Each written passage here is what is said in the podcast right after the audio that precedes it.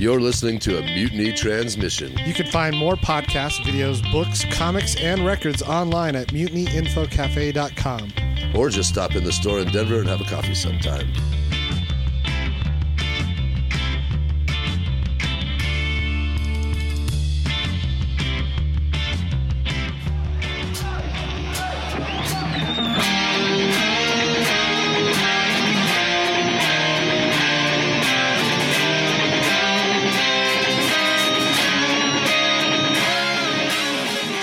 On? All right. Quickly clap. Oh man, all the good all the good stuff happened before you hit the record button, Gordo. That was all the funniest stuff. Should we do it again?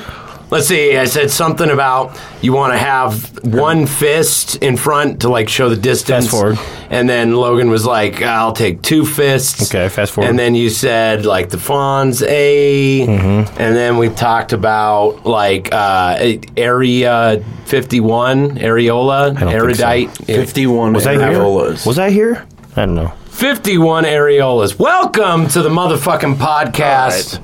That's how it starts today. Yeah. Hey, sometimes uh, sometimes the starts are better. You just gotta you just gotta roll into the show, really. You know, It's kind of like not rolling out of bed. You know what I mean? You just kind of go, ah, okay, or this is being alive, huh? I'm not dreaming anymore. I'm I'm back to just re restarting the program of me, my uh, yeah, waking up to who I am every day. He's a cheerful yeah. bunch, isn't Yeah. I know, morbid motherfucker. You gotta, you gotta, you gotta just push it over the edge and start talking about nonsense. You know, you ever listen to a podcast and they're like, "Hey, everybody!" right at the beginning. That's it's like, "Fuck this." Welcome. Today we're going to be doing household tips for how to get those nasty barbecue stains off your dick. Now, For your dick. off of your deck.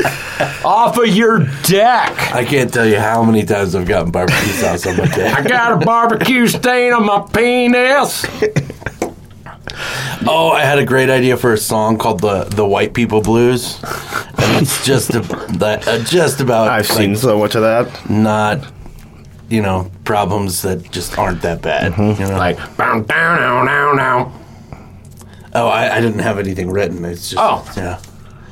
Well, Well, exactly. There's nothing in it. There's no lyrics to it. So it's just, bathroom. Bow down now now. Well, I've been on hold. Bow down now now for 45 minutes. Bow down now now. I want to speak to your manager. I want to speak to your manager. Or uh, bow down, down, down. I got pulled over the other day. Bow down, down, down. Cop just gave me a warning.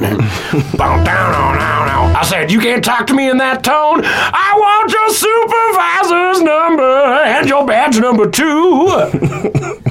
Yeah, you're gonna be picking up doggy poo at a bus station when I'm through with you. yeah, white privilege. Yep. Yep. Yep.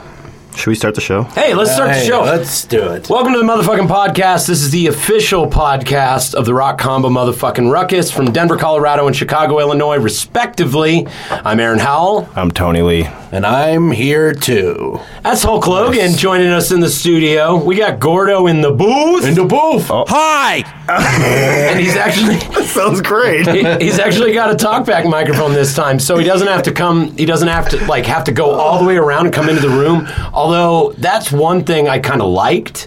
Like the couple of episodes where Gordo will just like one or two times during the show get up, like he'll think of something real funny that he's got to tell us, and we have to wait the 15 seconds it takes him to stand up, walk around the room, and come in and I'm say like the, joke. Mr. Roper of the show. hey guys, check out this nose. I really wish we could have like put the the footsteps in there. And hey guys, I got something real funny to say. Hey, maybe we can add that in post production. Speaking of post, let's give a shout out to our co producer, yeah. based out of Chicago, Illinois, who who makes this thing sound good after we jibba jab for a couple of hours. Give it out to John Skibicki himself, aka Gene Skibbins, aka Skibs. We love you, Skibs. Thanks for making the show sound good on your end, man. So, um, so Tony, you just You just got back from home. You I just, got back I, from Chicago. I just saw him. Actually, did you see the? How's Skibbs doing in person? I only talk to him over text anymore. oh, in person, he, he's a dick in person.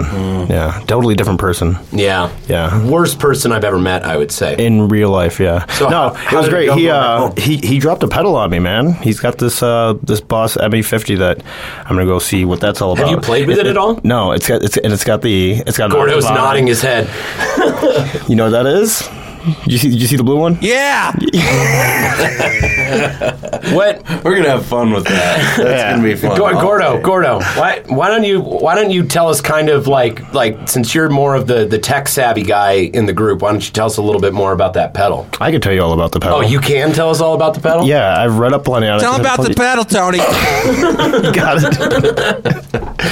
it's got uh, it's got a bunch Gordo's of shows. our hype man. You'll, dude. you'll you'll see it when we uh, when we practice tonight. I'm definitely have have that working tonight. Okay, cool. Have you played with it at all? No, Oh, so you're going to be figuring it out at practice and wasting everybody's time. That's cool. it's not like we're paying to be there or anything. No. By the way, this is brought to you by Rocket Space Rehearsal Studios. Fully furnished rehearsal studios, 2712 I'm only using it Street. for a fucking octave pedal, you idiot. But, well, it looks like it does a lot more than that. It does. I don't need it for any of that stuff. So stuff. what all though. does it do? It's got. What do you mean you don't need it for any of it's, that it's stuff? A, it's a multi effects processor. It's got a bunch of shit on there. and you're only going to use one thing on it? Probably Why? because that's what. Because you're what's- too good for it? That's what I want for it. That's you're what too I want. good From, to use other stuff? that's what I want from it. Because we're not Dream Theater. Not with that attitude. Good attitude. So you went. So you went back. attitude. You went back home to Chicago. Yeah, we. I, I put What the were you out there doing? I was out there uh, putting the finishing touches on on uh, the the Staggers record. How'd that go? Good. I'm done. What all did you have to do? I had to play like five seconds worth of music, and then I put an organ track on there. How, how's the record sounding? Very cool. Very cool. I'm, I'm, I'm into it. Pretty happy with it? One, one of the more happier I am on records, like out of all the records like, I've ever done. You know, Is it better than our record? Yeah. Mm. I, I feel really good about that one. Yeah. It's not even like if it'll do well or if it's gonna be well received. It's just like, ooh, I just really liked what I did on it. It just sounds really good. I just really liked what I did on it. well, the the, the blind It staggers. it was- that, all that stuff was pretty much written before we came into the studio, so it was nice to just like lay out that piece in time before it like gets different through the years or stop playing. you guys write whatever, such you great know? songs too. Like the blind staggers, just like like at, at like. We're really, when it comes down to it, our band, we're really just silly song and dance men. Yeah. you know, we just We we, just have- like to write our silly songs and have a and have a fun time. We're we're definitely. I do that in the Staggers as well, but apparently Damien and Laura are on a fucking different level trying to talk about some deep ass shit, and I'm, I don't understand. Still, like The you, guitar was the guitar is cool though. Yeah. Uh, Laura told me about Damien wrote some song and she read the lyrics to him and to it and afterwards she came up to him and was like, Are you okay? Yeah. dude? Like He does. are He'll have you he'll have that effect. sad? And so Laura does the same. She'll be writing a song. It's like, is that for real? Is well, yeah, about- you got. Is that about me? yeah. Here, here's the here's the thing that oh, I real? that I think like you've got to be able to remove yourself from that a little bit. You know, you look at like songs that were written by the Beatles or the Rolling Stones or Led Zeppelin or something like that, and I. Yeah, I don't think you really, at least I don't, really get tied up in like, oh, are they okay? You know, like to me, like the, This the is you one of them. well, but to, to me, but like the character in a song is kind of an amorphous character. You know, it's something like you project your own humanity onto that character in the song. You know what I mean? You don't think of like, is Robert Plant okay? Is fucking, you know, is are Keith Richards and fucking Mick Jagger are they are they sad? You know, you just hear the song and and you kind of have that distance. I think I think that that doesn't happen as much when it's a friend of yours who's writing a song. But like, I've written sad and angry songs before, and it's like, yes, those things are thought forms that have existed. Those are thoughts that have crossed my mind. Those come from the darkness that is within me. But part of the way that I manage that is by compartmentalizing it and pulling that isolated thought form and putting it into something else. Like the song is something of a container that I've definitely I've gotten this this talk from Laura before. She's had to explain this to me in the very same way. Right. It's just it's just it's a I passing go, thought. "What the hell? It's a passing thought, a passing experience. It's like it's like you really think that? She goes, well, sometimes, not all the time. But I did, have did, I did it. I did it one time. Mm-hmm. I have before. Yeah. or I used to a really long time ago, and now I'm recalling when I felt that way. Yeah. Or I'm imagining how someone else might feel. I'm able to extend empathy and and kind of describe how I imagine someone else is feeling. It's like when Johnny Cash wrote Folsom Prison Blues. He was in he was in the military when he wrote that. He was like staying in military barracks and he watched a film on uh, Folsom Prison like you know they would have like the the movie nights at the barracks and everybody would go over and watch the film strips Good for morale. and he yeah it's good for morale like johnny cash was watching some video about like life in folsom prison yeah, well not video video a film like a Film. literal film about a film. about life in Folsom Prison, and he went back to the barracks and he wrote Folsom Prison Blues. You know, and that song, even though Johnny Cash never went to prison, prison, he went to jail, but he never went to like a penitentiary. Writing those songs really spoke to those people in those jail cells, regardless of whether or not he went, because they projected their own self onto the character in the songs. You know what I mean? What a faker. What a mm. phony. What a phony, that Johnny Cash. That phony baloney. Stolen valor of prisoners, stolen prison valor. What do they call that? It like if, if okay, so if impersonating a military personnel is stolen valor, what is impersonating someone who's been like like there are people out there who like try and make themselves seem more badass than they really are. They're like, I've been to prison, I've been to jail It's a bunch of of times. right here in the band. Oh, I've done that. Poses. oh yeah, posers.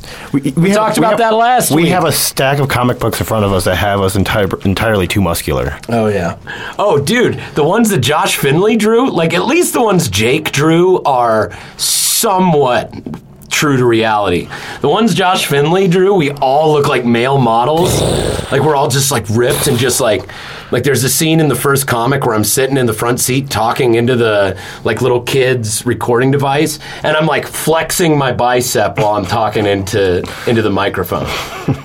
It's like anybody who knows me in person That's knows just how that I Josh have a see- that's receding how Josh sees you. Yeah. Yeah. That's Yeah, it's like- his dreams. Like you look at me next to the drawing of myself and it's like like I if if I was gay and I saw myself in the comic in a bar, I would think to myself, I, I wouldn't stand a chance with that guy. He's way out of my league. You know, the comic illustration of me is out of my league. Not this time. Well, you're too cut this time too. He's a little squirrely fella on the front. Yeah. Lo- Logan and I went on a uh, a little double date um, this this past week. Yeah. We went, and we really wish you could have been there. I know. You were missed. What day did we go? Was it Saturday that we went? Yes, Sunday? it was Saturday. Saturday? No, it was Friday night.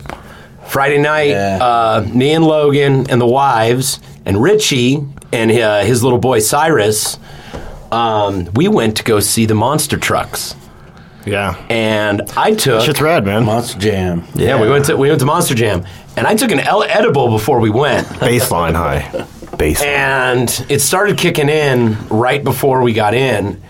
And at the there was a few things that i noticed. For one um, and i it, logan was so it was logan was on one side of me and sarah was on the other side of me. And then logan's wife becky was on the other side of him. And then sarah's uh, brother richie uh, and his little boy were on the other side of sarah. So logan and i are kind of right in the middle sitting next to each other and they do the national anthem. And they've just got LED displays going around the whole thing with the you know with the flag waving and they got the girl singing the thing and, and everybody singing the flag song and everybody is like Singing the You know, flags. you know the One- flag song song. and and uh and like she's like and the rockets red glare and people like in the stands are like yeah fuck yeah yeah That's what you do at a monster jam, Yeah, though. That's like yeah. that's all you're there to do. and I just leaned over to Logan and I'm like is this freaking you out too because it was just like like looking at it through the lens of a really really high guy you know like to a degree, we went to Monster Jam ironically. Like it was legitimately fun, but we were definitely like tourists in a world where where people live regularly. Like the people on all sides of us were people that go to every Monster Jam. But they probably all had kids with them too. Yeah. Oh no, it was it was a bunch of people that's with what, their that's another kids thing. What it's really about. watching monster trucks. Child oriented. It's just a cool ki- thing to do for kids. Is what Yeah, it is. yeah. I mean, they have a truck called Scooby Doo. And it's the worst one, dude. Like, the only purpose of Scooby Doo and Megalodon and Zombie is to make Gravedigger look cool. Zombie at least has the arms coming off of it. Zombie sucks. Zombie is the most Not in annoying. Monster Jam. No, dude. Zombie is a the solid most. second place contestant. Zombie is the wor- Zombie was the second place contestant when you went. I'm Pretty sure. The one we went Pretty to, he was he and Scooby Doo were the no Megalodon was pretty terrible.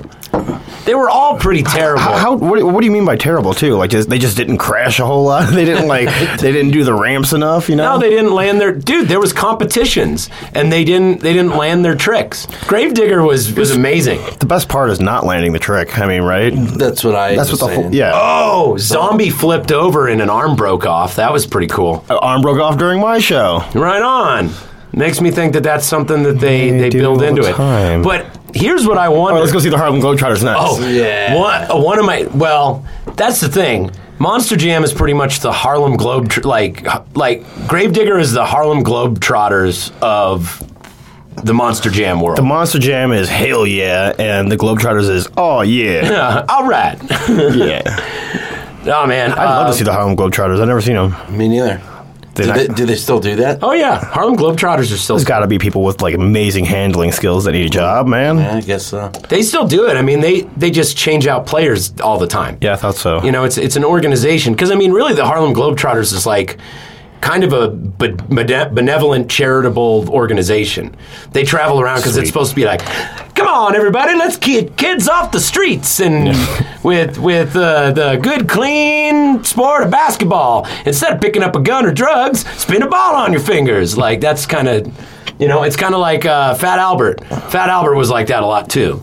You know, where it was like, it was like, look at this ragtag gang of people hanging out together. Like, like everybody's different and it's cool. Just don't do drugs and and and don't ditch school and don't, Don't commit join a- crimes. Don't drink alcohol and be nice to your family. hey, it's okay to be you and me. Um, another thing that was awesome about Monster Jam, How about the merch? the merch was awesome. They And hustle that shit. They fucking do a it good job. really got me thinking about shit like merch too. And it's like You can't help but think about that shit when you go through an, an event. You like, Right, think yeah. about your own band and you see all that merch and you go, how do they do it? They they they they have they have a, a shirt for every truck and multiple shirts for every truck. Absolutely. Gravedigger's the best seller, obviously. They have probably the most of that. They have they have the mini trucks. They you know they have the like medium sized model trucks, and it's like everybody is just there's a line Did down. they the also let the kids? I don't know if you guys got there early enough, but they let the kids down there like to take pictures next to the trucks before the show starts. Oh, I we didn't see that. It's a, it's a whole to do, man. It's it's an outing. I would go again. It was really fun. Yeah, But one of this one of my not my first Monster Jam. it wasn't my yeah. Why did Actually, the last time Logan went to Monster Jam, it was a Benny Blanco's company Christmas party, right? Yeah. we, it sounds like a disaster. it man. was awful. Like it was so bad. For some reason, we all had cowboy boots at the time, so we all wore cowboy boots and shoved them full of shooters and snuck them And other stuff. and other stuff. it was the Benny Blanco's crew. So Yeah, Damn. pizza. They filled their boots with pizza, and they were snorting big globs of pepperoni up their nose throughout the whole thing. white powdery pizza. We were freebasing pizza with I- little I- tiny ovens. I can just imagine like being a family with your kids around and shit, and then like you're like, all right, we're all settled in with our cotton candy, and then it's like you and Biscuit and the rest of them fucking just like rolling into the into an entire row, like, oh, what the fuck is all this about? Can we move seats? Like, Can they move? Fuck. Just yelling like, "Oh shit, Megalodon went over, motherfucker!" oh shit, here comes uh oh what's oh here comes Mac uh, Max D motherfucker. Max D is also one of my favorites, by the way. He's like the Road Warrior looking one. He's Yeah, uh, yeah. he's a maroonish. I want to say red, like magenta, maybe. No, it's like silver, Silver and all sorts of spikes. spikes and a skull on the side. That's Max D, dude. Um, so Logan, I don't know if, if you were you were on board with this, but one of my favorite things was when they actually interviewed the drivers between between races. Like yeah, like it made a difference. Holy shit! Because it is all like They're just basically a dare program on a microphone. not only that, they're all like like small town, uh, middle America teenagers for the most part. Like these are young, young people who are driving these things. I would say the max age of a monster truck, a monster jam driver is like 25 tops, maybe. But they looked way younger than that. They, they I think they're probably closer to like 19, 20 years old.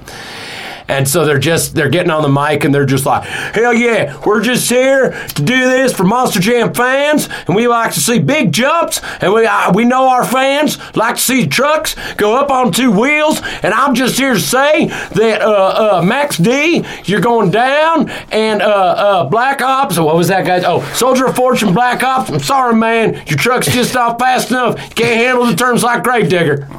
He's just the worst kayfabe you've ever seen. Dude, it's so good. They talk shit to each other and they and they um they like pick on each other and razz each other and like but none of them go twice at a time either. It's it's one at a time. oh they also had at the very beginning at the very beginning of our race um everyone was having equipment failures.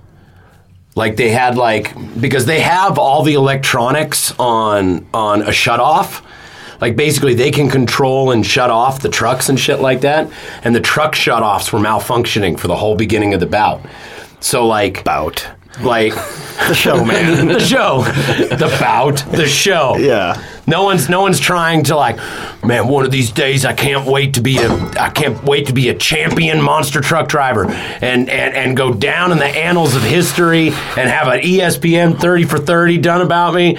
Like there was actually a time when the announcer said this exact sentence. He said, "This is the greatest rivalry in motorsports." He was talking about the Yeah, you you rivalry. right. He was talking about the rivalry between Gravedigger and I want to say Max D. and Max D. He said said Max D and Gravedigger, the greatest rivalry in motorsports. Well, it's also subjective, I guess, right? Get- That's just a very bold claim. Like that's that's including arena cross.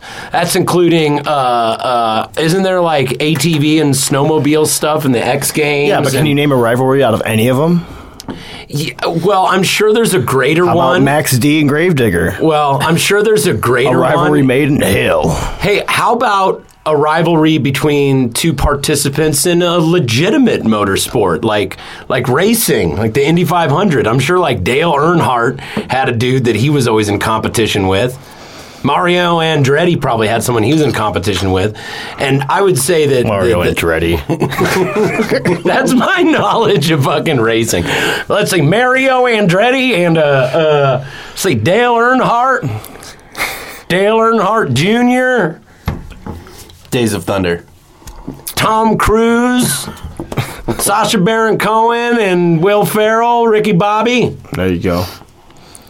That's a, that's a rivalry. Yeah, man. Borat versus uh, Bobby Ricky. Ricky Bobby. Oh, hey, uh, your wife went to my wife's baby shower this weekend. Hey, your wife Hey, hey, how about that? Hey, so I heard your wife went to my wife's baby shower this Hey, weekend. Hey, how about that? I heard about that. Hey, she have a good time. Hey, she had a good time. Did your wife have a good time? Hey, time? my wife had a good time. Oh, We're yeah. very blessed. All right, then. Very blessed. Very blessed. The book you guys gave us, oh, Maron. I fucking have The no note idea. you wrote inside of it It's beautiful. really Beautiful. I'm glad. well, we did this You, thing. didn't- you didn't know I had such a way with words, did you?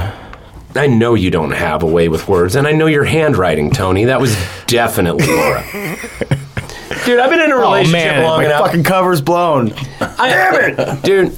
let me- Like, my dad has been on packages for Christmas presents, like on labels for Christmas presents for gifts he had no idea what they were.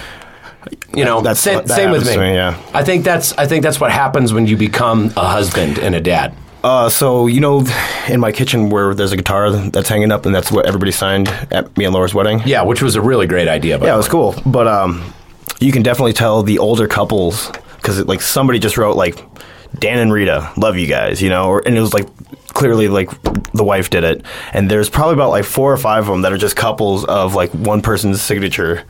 Actually, uh, Josh, uh, the guy who's who runs the label for Staggers in Chicago, he wrote his for him and his wife. And he, and he just wrote Josh and Jenny, penis, penis, penis. like they, like I, I like when they have the two name on there because it's like it it infers that the couple like collaborated on the message that they wrote. Like, okay, what should we say? Okay, penis, penis, penis. Yeah, that's hilarious. Write that down. No, that was just that was Put definitely both our Josh. names on it. Well, obviously. Hey. uh, Anyway, anyway. Hey, uh, nice. nice. you got sound effects got going? there? All right, Fred. Hey, uh, actually, Gordo, you could probably easily connect your phone into the the interface and do sound effects if you wanted. No, no. Oh, All right, let's move on. let's move on. Um, what was I going to say? What was I going to say? I don't remember. Baby shower? Uh, How no, was yeah, the we were, we were shower? talking. Oh, the baby shower was great. Did Becky go? She did. How did Be- did Becky have fun? Hey, did your wife have a good time at Had my a wife's good time. baby She had shower? a good time, you know. Oh, Good thank- time. thank I mean, you good so enough much. time you can have at a baby shower. You know what I mean? It's Oh a my good god! Actually, actually, uh, Becky and Logan got us something real cool.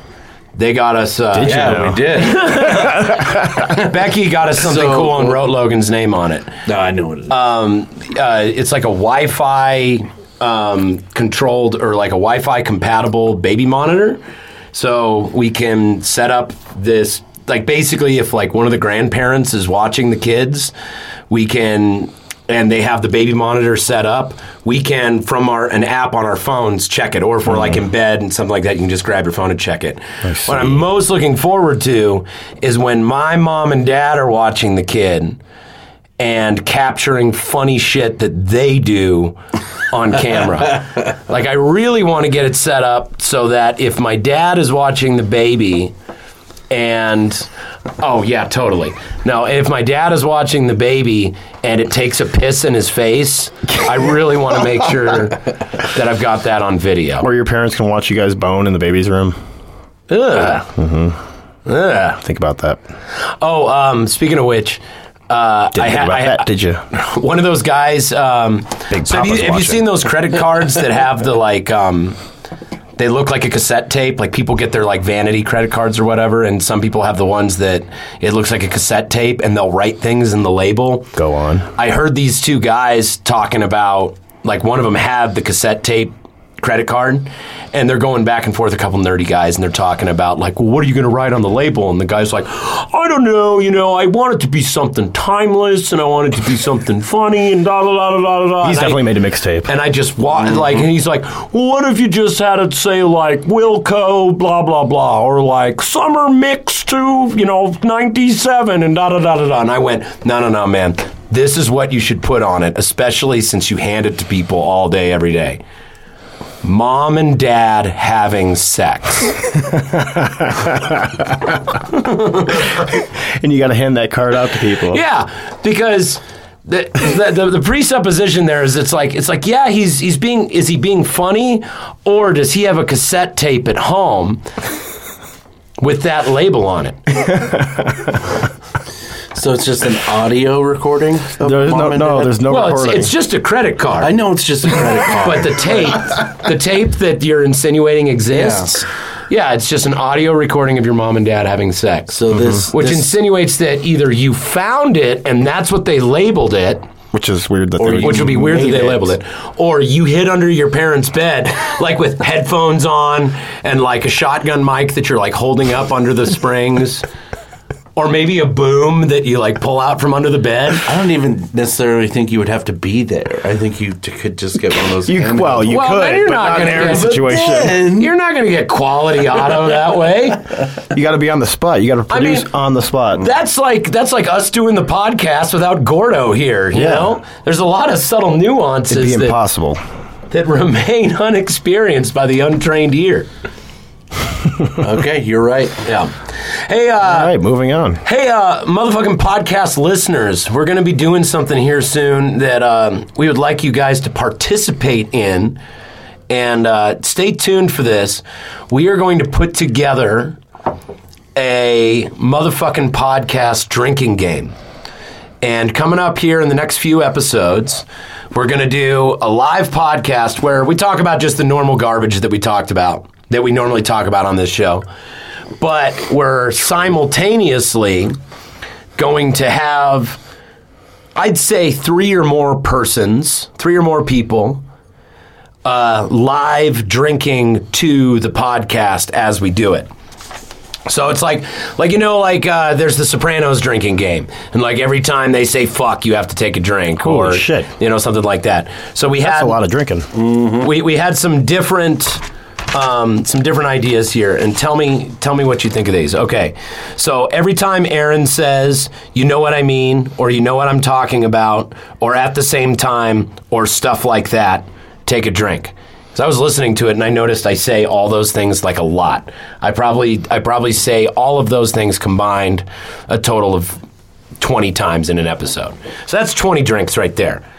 Tony leaves the room for no reason, or not for no reason, but leaves the room in the middle of the podcast. There's always a reason, jackass. Yeah, but you do it in the. You always like. It's always like I'm in the middle of either talking to you about something or or talking to a guest and you'll just like get up and leave the room like you'll answer a phone call or like like you get up to go smoke or to go take a shit or something just in the middle in the middle of the podcast not like during a break or anything you just get up and leave the room and it's very distracting so every time Tony gets up and leaves I think the this room is Aaron's air of grievances is turning into a drinking game. no, it's funny. Every time Tony leaves the room, take a shot, or smoke a bowl, or smoke a joint, or take a low temp dab. All right. Uh, Gordo comes in the room. Finish your drink or your bowl, or I guess if you don't drink or smoke, finish your cereal. Well, what what what is it now that he doesn't have to come into the room because he has the talk back? Well, it'll be that. Wow. Okay, then it'll be every time Gordo chimes in on the talkback. You have to do that. Okay. Okay. Every every time he adds color, like saying "wow" or "yeah," or "yeah, guys," um, uh, mention getting high, smoke. Mentions getting drunk, drink. Tony mumbles, drink. What are you talking about? Tony derails Aaron's train of thought, take a shot, and that happens a lot. Tony and I will be sta- uh, talking about something, and Tony will be like, "Wait, are you talking about blah blah blah blah blah?" And I'll be like, "Wait, no, Tony, no, listen." This is totally an air of grievances. No, it's not. It's things that happen on the show regularly. Gordo I've- knows what I'm talking about. I, I've got I've got nods from Logan, and I got nods from Gordon, and I got nods from within. Gordon. Gordon, Gordo. Tony forgets to. Tony drinks milk out of the carton. Take a drink. Tony forgets to put the lid back on the Tupperware. Take a drink. Tony forgets to introduce me to someone at a party. Take a drink. Tony forgets my mother's birthday. Take a drink. No, this is funny stuff. Uh, how about this one? Aaron goes on a tangent. Drink until he comes back to the point. So would that have just happened? Am I on a tangent now? No, no. You with the with the Tony. Tony forgets my mother's birthday. That was a bit of a tangent. Yeah, yeah, that is a tangent. And That's now a you're that's back. a riff. Now you're and now. I'm back, so you could stop drinking there. Yeah, totally. Um, let's see. Fi- Aaron uses a five dollar word like erudite. That's a five dollar I word. think you have to drink twice for that one though. No, I, I, I said five drinks. You have to take five drinks for a five dollar word. That was a ten dollar word. Erudite? Mm-hmm. Well, we're just going to call them all five dollar words Fine. because then we have to create a whole scaling system for like like the I'm gonna, valuation have, of I'm gonna come up with my rules next week. Aaron acts like a jerk. Take a drink. Aaron embarrasses me on the podcast. Take a drink. Aaron raises his voice to me on a phone call. Take a drink. Aaron talks like a rude cocksucker to me. Take a drink. Aaron talks down to me. Take a drink. Look at him go. I know what I do that's awful. Yeah. No, you don't. I guess you don't. Need I guess to I do don't it need now. to. if I would have just spent 20 more minutes with him on this thing while he kept writing down things he hated. He just knows he's a piece of shit and just lets it keep going. Yeah. Aaron makes a thoughtless and inconsiderate remark. Take a drink. Are we done with this yet? No, we're not done yet. Uh, we've also This we've my also come era up of with this grievance. suggestion every time we drop a name or give a shout out, uh, every time we tell a good joke, every time we tell a bad joke, every time we tell a back in the day story, anytime we say, and we're back. Oh, anytime we say, tell so and so the boys sent you, Hmm. we could do that one. Uh, anytime we do the the sponsors smoothly, anytime we do it rough and I fuck it up. Uh, Tony's phone rings, or anybody's phone rings. A phone rings on the air. And we're Every back. time Tony's phone rings in the middle of an interview. Anytime Tony checks his phone while we're at dinner. Anytime Tony thinks one of my ideas is stupid. Take a drink. Take it. now that's timing, Jack. Uh, well, let's take a quick break, and then we're going to come back with today's topic. Can I leave the room? Yeah, you can leave the room during a scheduled break. You can leave. I'll leave the goddamn room when I please, Jack. Yeah, May I- apparently. may I leave the room? That's it. I'm fucking out of here. Sir, may I leave the room? So we're gonna take a quick break, and when we come back, we're gonna we're gonna have a little roundtable discussion about today's topic, which is principal. He's gone. I know he's long gone. So today's topic is gonna be showmanship and spinal tap moments. So we're gonna talk about some of the best and worst moments on the lighted stage. We've asked uh, we've asked some of you on the internets for some of your uh, some of your favorite stories. We're looking forward to reading some of those. So we're going to talk about some of ours and some of yours and some famous ones from history. So uh, we'll be right back after this. Fucking internet.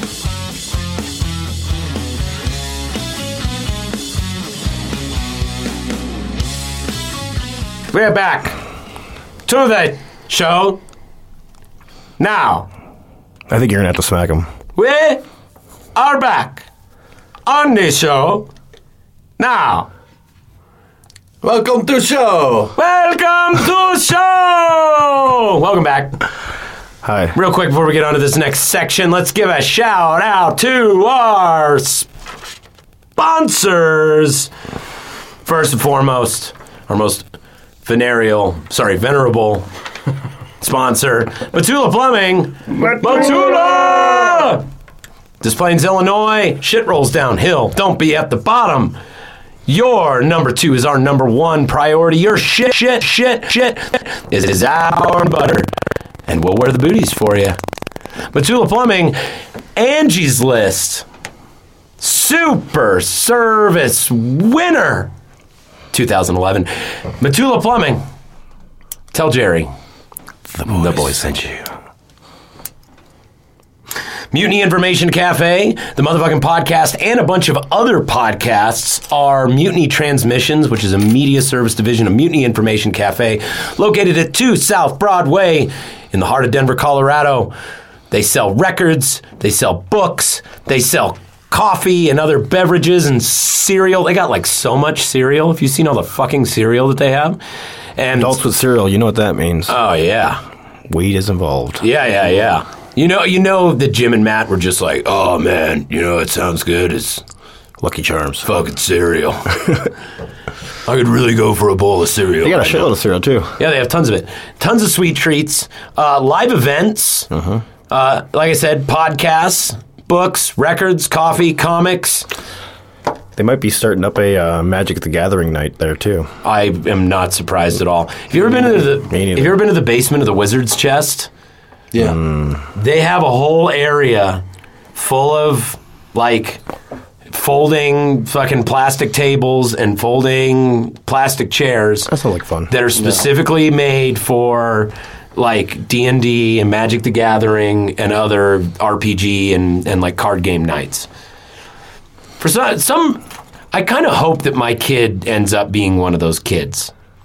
Just one of the like I hope my kid is more like that and less like me. You know what I mean? More likely to sit in the basement of the wizard's chest and play card games with a bunch of other nerds than like go out and get wasted and risk his life and get arrested and act like an idiot.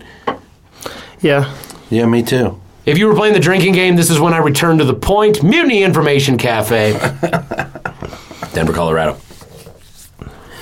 Evergroove Studio in Evergreen, Colorado, home of uh, all the stuff that we're recording. Like that's where we're that's where we're working on the motherfucking Monday YouTube series. Uh, that's where we're working on our new album, The Front Lines of Good Times. Uh, and man, if we can help it, we kind of never want to work with another studio again. It's the greatest solar powered.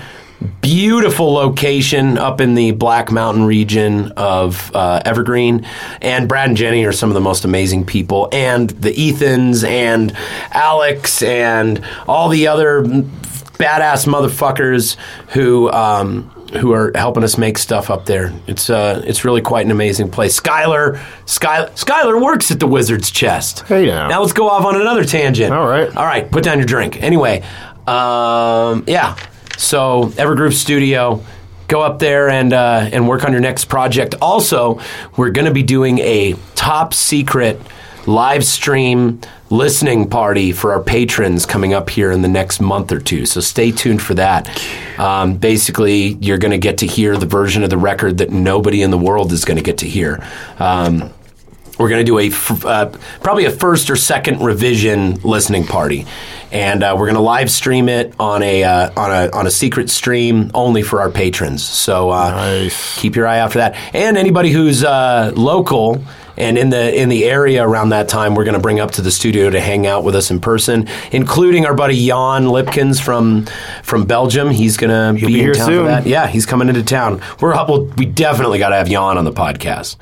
Oh yeah. Yeah, That'd be great. Definitely got to have Jan on the podcast, but I reserve the right to edit content after the fact Why? because Jan says some shit. they don't call him the blunt you afraid Belgian of? for nothing. I'm I'm afraid of the unknown. I'm afraid of what might come out of his mouth on this show. Okay. Yeah. Yeah, his his Belgian sensibilities are different than ours. Uh, let's see. Oh, the Nug Nation. Dot com, ounce for ounce, the greatest homegrown comedy Ounce for ounce. in years. That quote comes, of course, from the Nugville Gazette. We are here at the Nug Nation Studios in Denver, Colorado, um, which is a nearly fully operational um, web content studio that specializes in our flagship series, The Nug Nation, which features uh, real life weed brought to life. a little nugs of weed there, and uh, These little nugs of weed, but they're like they got like little personalities, you know. yeah, you know, they're like all of them are named after like different strains of weed. This- Like, they sit there and smoke weed. They have no arms, man. I don't know how they do it. man, and it's like you're smoking yourself, man. are you like that's like me twisting up a, a fucking dude's finger and smoking Just that. smoking that thing, man. It's disgusting. Vile. Check it out at thenugnation.com. Now, right now. right No, now. listen to the rest Pause the podcast. Go check out the Nug Nation. Come back and be like, I totally lost my place. I don't know what those guys are talking about. Rocket Space Rehearsal Studios. We already gave a shout out to them at the top of the show, but it bears repeating. Hourly rehearsal studios and a great place to to mix it up with the other local characters in the music scene here. It is cool. Tell Kate the, boys sent you. The boy sent you. Flipside Music on South Tacoma here in Denver.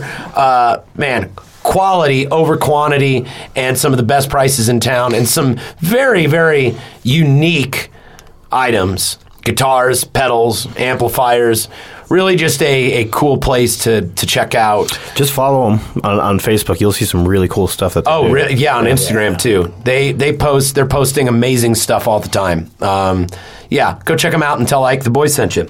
Damn it.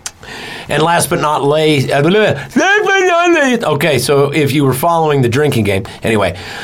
Last but not least, uh, the brave souls who back us on patreon.com slash mfruckus. Um, our patrons get exclusive access, guest list spots, um, autographed copies of the comic. Uh, man, they get all sorts of cool shit, um, all in exchange for a small recurrent contribution every month on uh, on Patreon. Uh, please subscribe to our Patreon. It helps us do this podcast. It helps us put out the comic. It helps us work on this record. It really helps keep us afloat and uh, helps keep us honest. Honestly, Yeah, Like- transparent, well, and not only that, like it it lights a fire under our sh- our ass. translucent. yeah, tra- translucent for sure. Not obtuse. Wait, oblique, oblique, uh, whatever it is. Uh, obtuse. Yeah, obtuse. Yeah, like that. Obtuse. Yeah. Yeah, yeah, yeah, yeah, yeah. Cute. Um, no, having having the support on Patreon definitely lights a fire under our ass to um, to keep producing and keep this shit coming out and keep writing and uh, and it's really going to sustain us when Tony moves back to Chicago and we're not able to play gigs as much. So Yeah. please, please, please, even if you can only do a dollar a month, back us up on Patreon, man. Please. And It really goes a long way.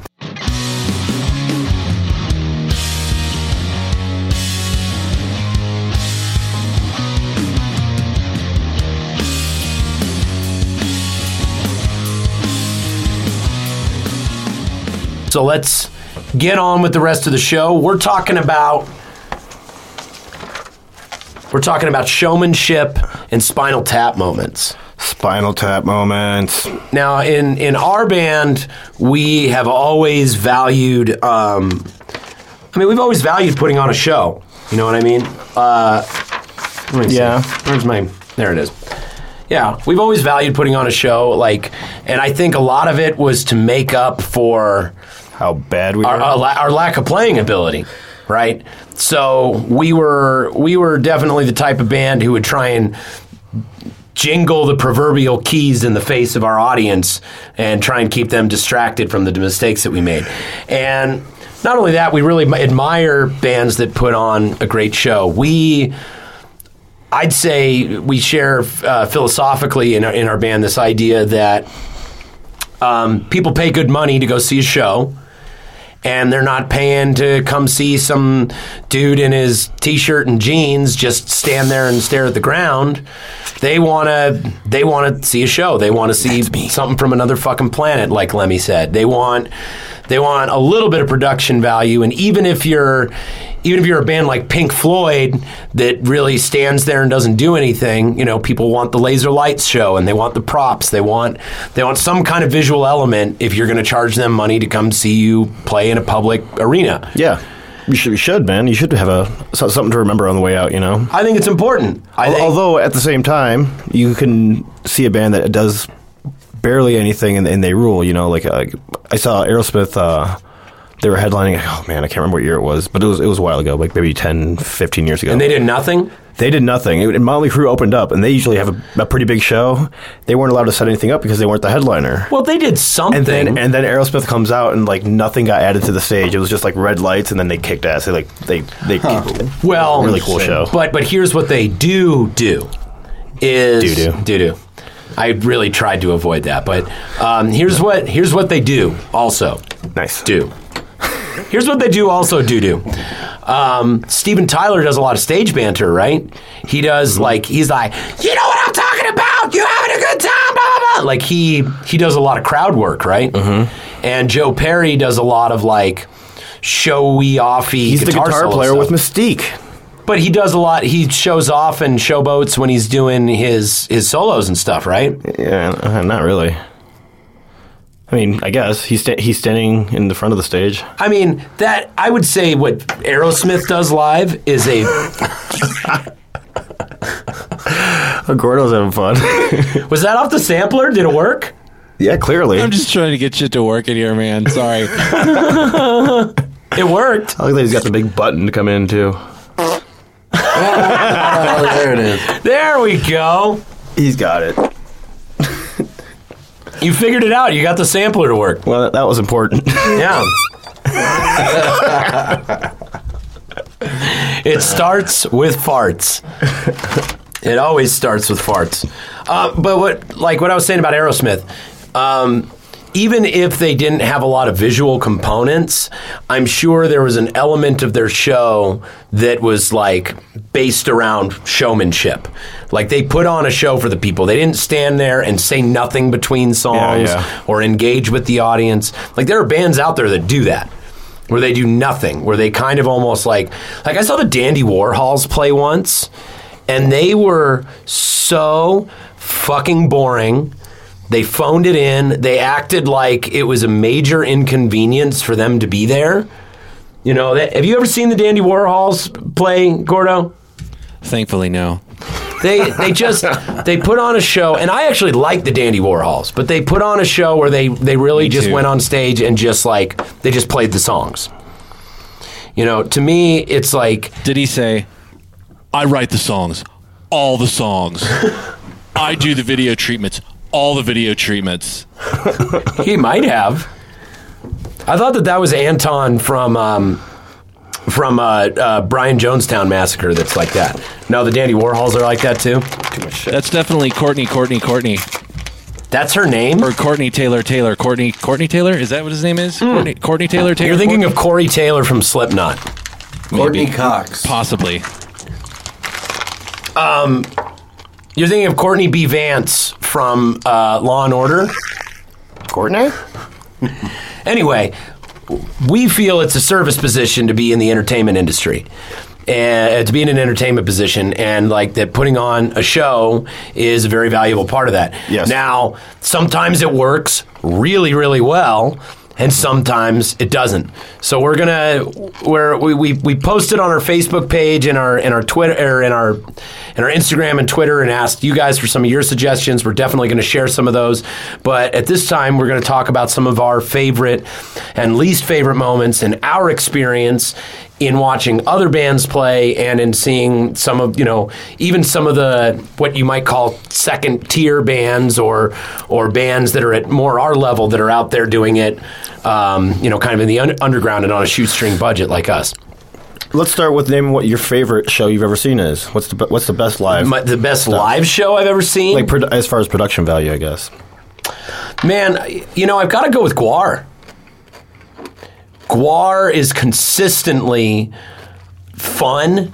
I- the the show is very efficiently run. You know they've been doing it a long time, and and Gwar is a lot of like blood and guts and and dick and fart jokes, but behind the scenes they really run a tight ship. I bet. You know, It's got to take a pretty tight ship to keep all that going. well, I mean, there's the slave pit, what they call the slave pit, is a whole crew of people who just run the props and the effects and the sound effects and, and all the things that go into that show. What do you think the interview process is like for that to be a slave? It's pit? just friends of theirs. I'm, I'm sure. What, I'm sure the way that it's gone is because when when Gwar started out, it was right.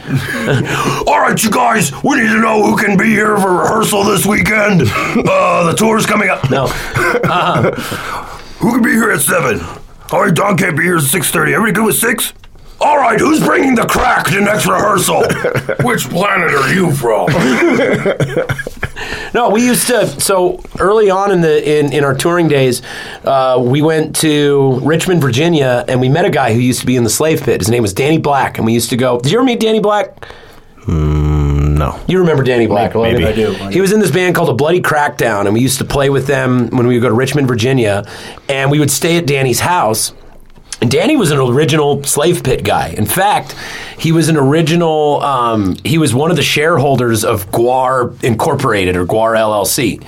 Like he would have, he would be present for shareholders meetings. Like there was like over 200 people who like own a piece of Gwar who are like invested in it. So nobody like gets rich off of Gwar, but everybody gets a little bit, you know, from participating in it, in it and and helping keep it alive. And he's an original shareholder, and um, and yeah, he would show us kind of some of their props that they would work on. He would show us pictures from the original tours, and th- he told us kind of the backstory. And it started out as this band Death Piggy that like teamed up with a group of uh, performance artists and tech theater nerds and shit like that. And they would Interesting. yeah, and they would they would put on, you know, it was it was a big like theatrical production that they would put together that happened to also have punk and metal music accompanying it. Yeah. Um, Pretty tight. So, so if you ask me some of my favorite, you know, I would say I would say Gwar is definitely one of the best live, probably the best live entertainment I've ever experienced. Yeah. You, you know, uh, what what about you? What's your favorite? it's a toss up between Iron Maiden and Kiss. okay, so what did you like about both of those shows? Iron Maiden's got the back the backdrop, the the mood of the whole stage. You know, it's it's more like being at like a play or something like that. Whereas Kiss just has a bunch of explosions and moving uh, moving platforms and everything, and they dress the part. You know, I mean, you know, One of the my fa- one of the things that I thought was pretty awesome that they did at a Kiss show. This was one of my my favorite eye roll worthy moments of a Kiss show. Like I, I enjoyed the shit out of it, but it also made me go, "Oh my god!" Well, so yeah. they had up on the top of the stage, they had these LED monitors with uh, with meters on them. They were like decibel. They were like uh, how loud you can like they were they were like they were like digital uh, decibel meters, and they didn't really work. Yeah. they were just you know they were just animations that people had put together. Good. And so Paul Stanley's why they're like, brilliant.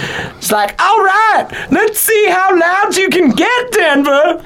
And uh, and so people start yelling, and the, the little like the little needle on the dial goes up a little bit, and and everyone's yelling, and Paul Stanley's like, "Oh, I think you're gonna have to do better than that. They were much louder in Tucson, or insert name of you know."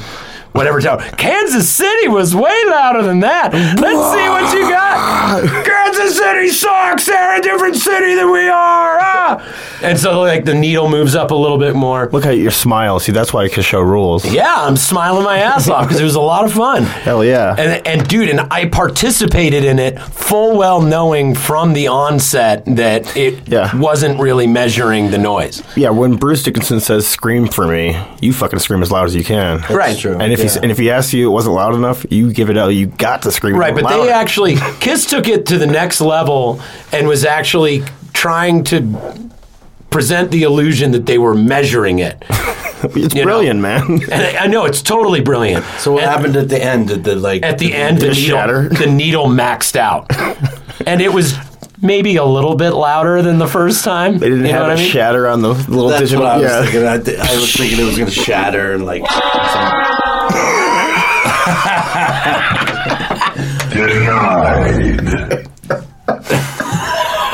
Yes.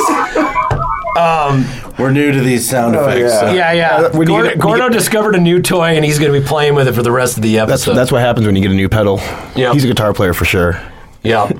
Um, now, denied. Cracking himself up in there. Look at him go. now with uh, with Maiden, what I love about Maiden is when we went and saw him on the Book of Souls tour. Mm-hmm. Bruce comes out. He's got this hooded robe on. And he's standing like over that. this giant cauldron that's smoking, right? And he's like casting divinations and spells, and and he like throws off the robe and goes running around and and prancing around on the stage like he does. And they've got the multiple levels and the little catwalks that he can run on. And like when he does "Hallowed Be Thy Name," he'll like drop to one knee and they'll have the spot, and he's standing up in the corner like I'm waiting in my cold cell. Just hands in the air, just like um, Of course, all the Eddies are great. uh huh. And uh, on the Book of Souls tour, he had the Book of Souls Eddie come out. And he ran up and he's fighting with him. And he reaches into his chest and pulls out his heart and starts throwing the blood. Like the heart is full of fake blood. And so he's like throwing fake blood onto the crowd. And then he So like runs tight. up to the uh, to the cauldron and like throws the heart down in the cauldron. Yeah, it's cool as hell, man. and the whole show they have these uh, these scrim backgrounds that are changing Like they have, I don't know what the apparatus is that they use it for, but the bat, like they play the trooper, and it's like the trooper Eddie on like a battlefield background.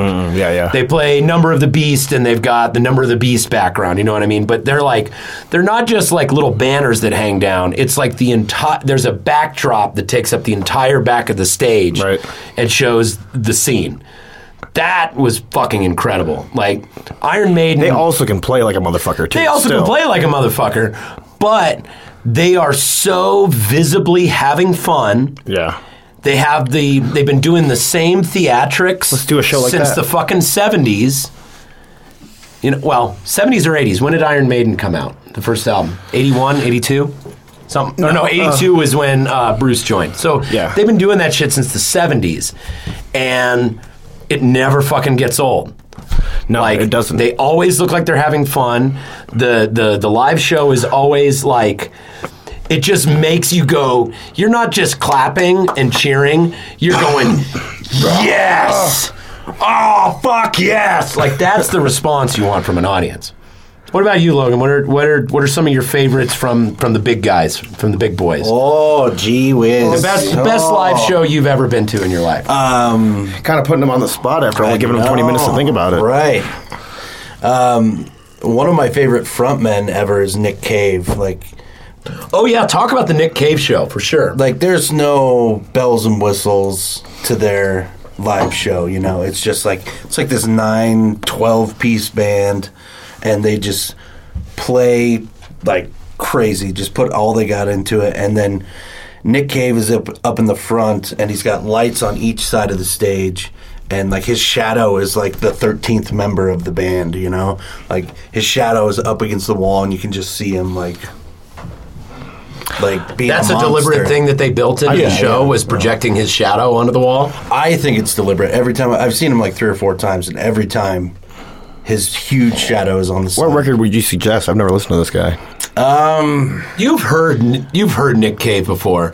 He does that shot, and in his big right pocket is a red right hand. uh, Dig Lazarus Dig is a good one. He also has um, an album just called Murder Ballads, which is really cool. I think uh, Red Right Hand is on Murder Ballads. I'll check You, it out. you've heard Nick Cave, you just It's- don't realize you've heard. It's just really somber, deep, dark, emotional, creepy shit, you know? Cool. But he's a good front man. And at the end of the show, every time he just kind of like swims out into the audience, and all the ladies are just like, "Ah," like touching him and shit. And Uh, another another really great one that I saw that was really simple, but really um, Faith No More. When I saw Faith No More live on their on their whole reunion tour, everything on the stage was white. They had they had white amplifiers. They were all wearing white. Um, they were like wearing. Uh, God, they were like almost like like Brazilian geese. I'm. You know what I mean? They were wearing they were wearing like white pants, white shirts, mala beads. You know, they almost like it almost had this um, it almost had this Hindu funeral type of vibe to it. Um, they had cool, and that's that's a real easy visual effect, you know? Right. Just, just white shit. Well, not not only that, they covered the floor in like Hey, they Ty. dr- they draped everything in white. They uh, like the floor had had white. Um, like white rugs down on the bottom. They had flowers in vases arranged all over the stage. So it had the like it had the vibe of like almost like a religious ritual type of thing. And then uh, they have they have a thing that they do in their shows where they will um, they'll do like a breakdown, like kind of a surprise breakdown of like a soul R and B or or disco or like love song sort of thing. And like one of the things that they'll do is is I, I don't know if you've ever heard it, but they did um, "Easy Like Sunday Morning" by Lionel Richie I haven't heard it. when they do that song live, they'll have a disco ball drop down. And it's like the only p- of a Faith No More show, you know, which is for the most part kind of heavy, dark, like like this really intense music throughout the whole thing. And then they'll just have like this They'll put you in eighth soul grade dance. disco moment where a disco ball drops down for 30 seconds of a song. and lights up the whole audience and then disappears. That's pretty cool. Yeah. Fucking magical. Were you at that show, Gordo? That was a great show. So, Ty, hey, uh, welcome to the program. Tyrell Blosser just walked into the into the studio to hang out. Hello, check, testing. So, uh, He's here. Ty, we're talking about we're talking about showmanship and Spinal Tap moments. We're talking about great live experiences and then like really shitty live experiences. So right now we're talking about some of the best of the like the big guys, some of the best live show experiences we've had. I mentioned just going to see Gwar live. I also mentioned Faith No More. I want to see if he ma- matches up with any of us. Yeah. Oh, you want it without telling him? Mm-hmm. Okay, I won't tell him. So what? What are like your top one or two live shows that you've ever seen? Um, probably like of like heavier bands like Kiss or Iron Maiden. That's the two I picked. Awesome live shows. Uh, Judas Priest is good. Yeah. What do you like about What do you like about the Judas Priest show? Uh, I like that he still comes out on the Harley. Yeah. That's amazing. he dude. still does it. You know, it's awesome. you hear you hear that motor, like you hear that engine go, and it's like. Rob's here, oh. even though you know he's been backstage the whole Yeah, time, he's just waiting there. Yeah, like dude. eating craft services and shit like that. Like, He rides 10 feet and it's, It's like everything. a it's like a sampled motorcycle engine sound. It's like it, it's probably not even real. They travel. They they put a motorcycle in their truck just for that one gimmick, and people fucking love and I, bet- it. I bet you can't take it out riding anywhere. Like, it's not for utility purposes, you know, it's only for the stage. Do you think he, oh, he's got?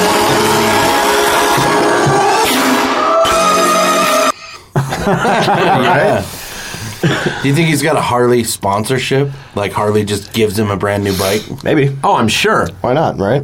I'm sure they're. I, I'm sure they give it to him as a gift, and they're like, "We'd love it if you'd use this in your show." Like, I'm, dude. I'm sure he gets all sorts of endorsements and just free gifts from Let's call him. Ask him. Let's call him up. um, I was watching uh, uh, that Pink Floyd documentary, that BBC Pink Floyd documentary. Which one is Pink? Yeah.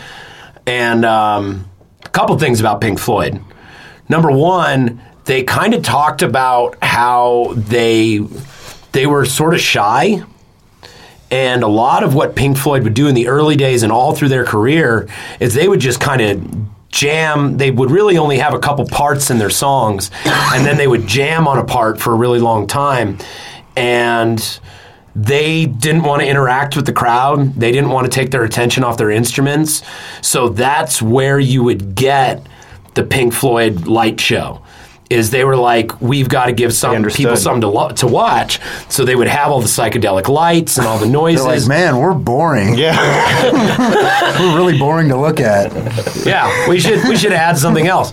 Um, and then they they got to the point where they were doing, you know, like the big all the way up to Roger Waters' vision with the wall when they would do the planes that would fly off the stage and they'd build a wall on the stage. and Giant pig. They'd have the giant pig and the puppets and and and really would do they did a lot of things even around their show. Like the giant pig float Yeah. was something that was like tied to the chimney of like an industrial building in England somewhere, and it was like their way of promoting the upcoming tour.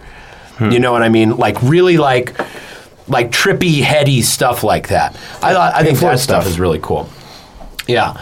Um, yeah, another thing that I like that Pink Floyd did is uh, you guys showed me the live in Pompeii video. that shit is tight. Now this is to- a totally different direction. No.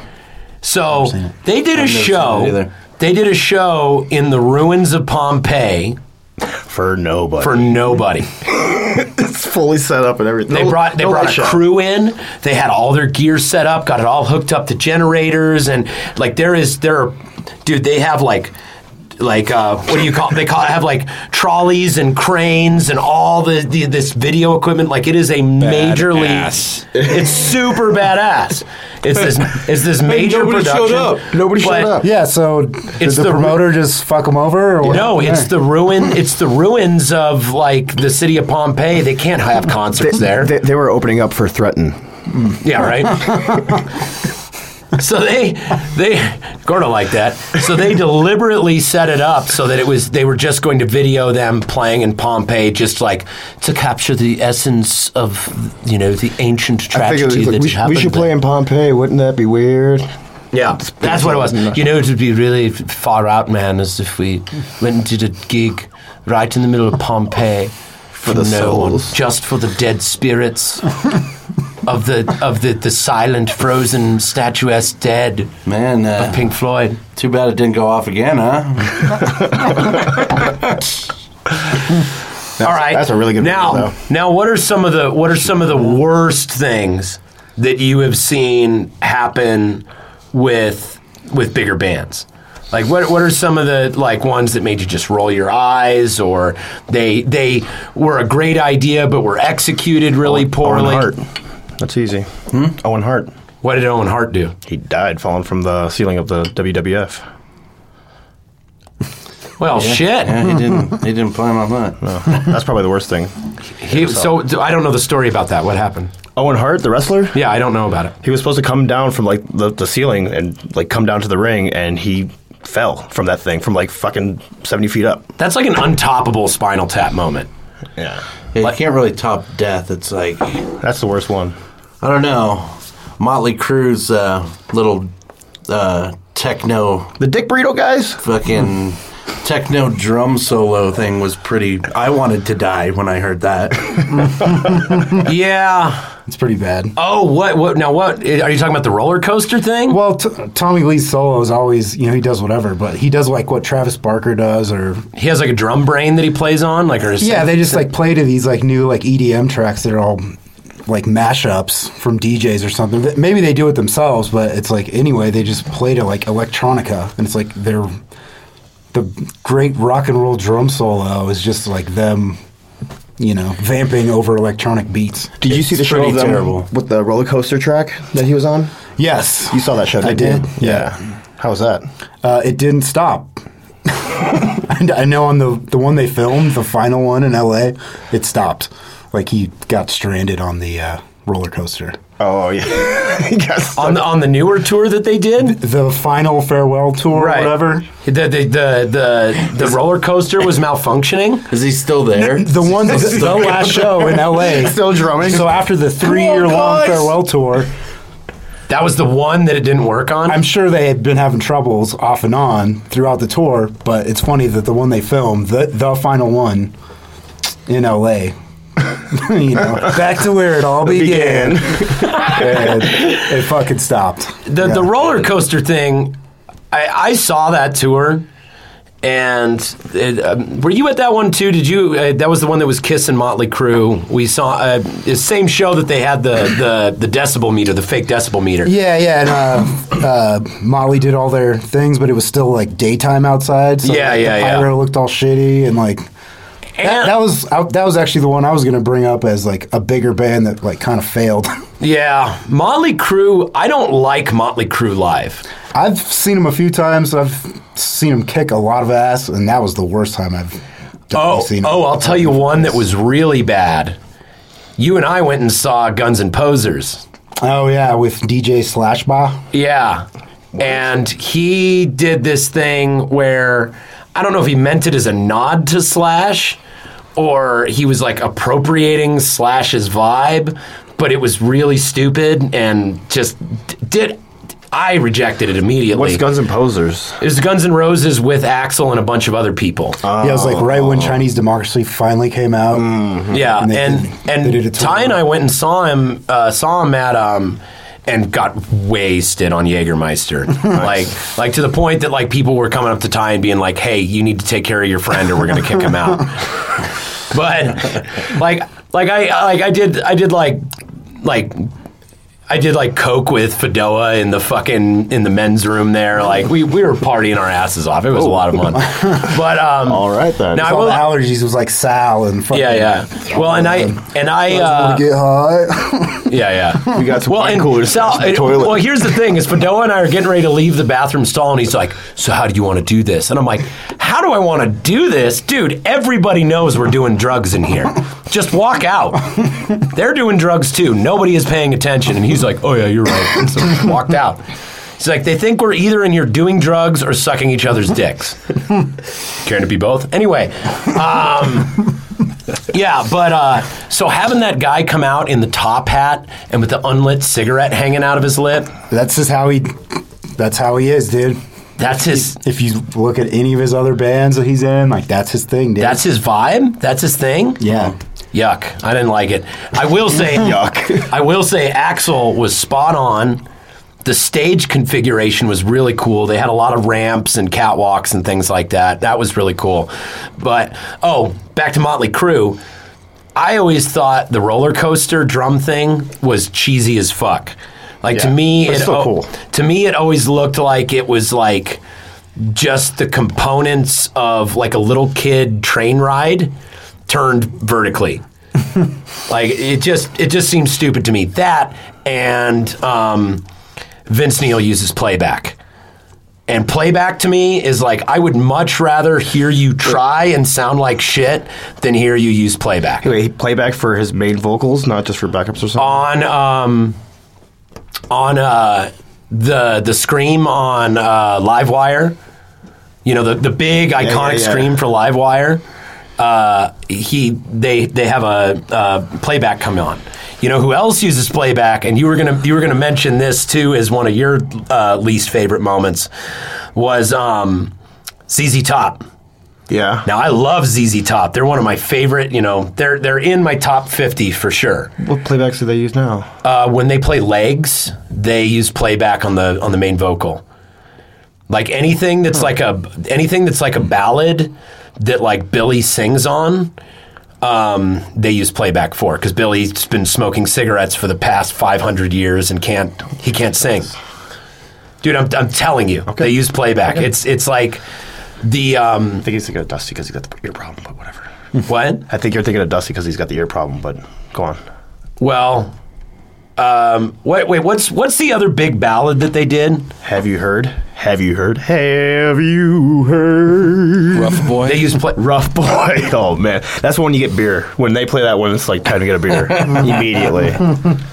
So- you know you got five minutes to get a beer. Yeah, they so Come back with three of them. ZZ Top ZZ Top like is this awesome band and like I admire them for being so uh, experimental and being open-minded to trying new things.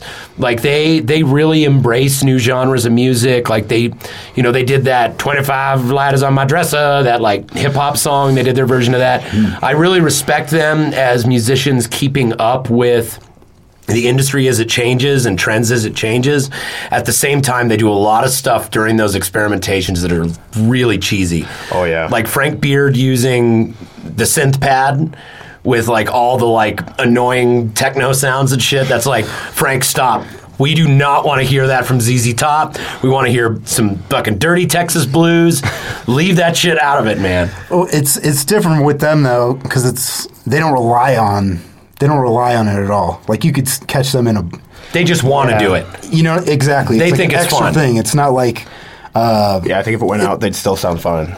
I don't know any of these new rock bands that are you know it has it, if the computer like crashed during their set they couldn't finish They'd their set. Yeah. You know what I mean? Imagine Dragons. Yeah, yeah. halfway through. You know what I mean? Like Is that something that happened? no, but it could. you know what I mean? You know what? You know what? You know what they did that I thought was really cool though. That was kind of on the same uh, from the same page uh, or from the same playbook. Was um, ZZ Top uh, was doing 808 bass drops when I saw him at Red Rocks. Nice. That was cool as shit. I really liked that. Like throwing an 808 bass drop and like like poop your pants old guy like blues festival music.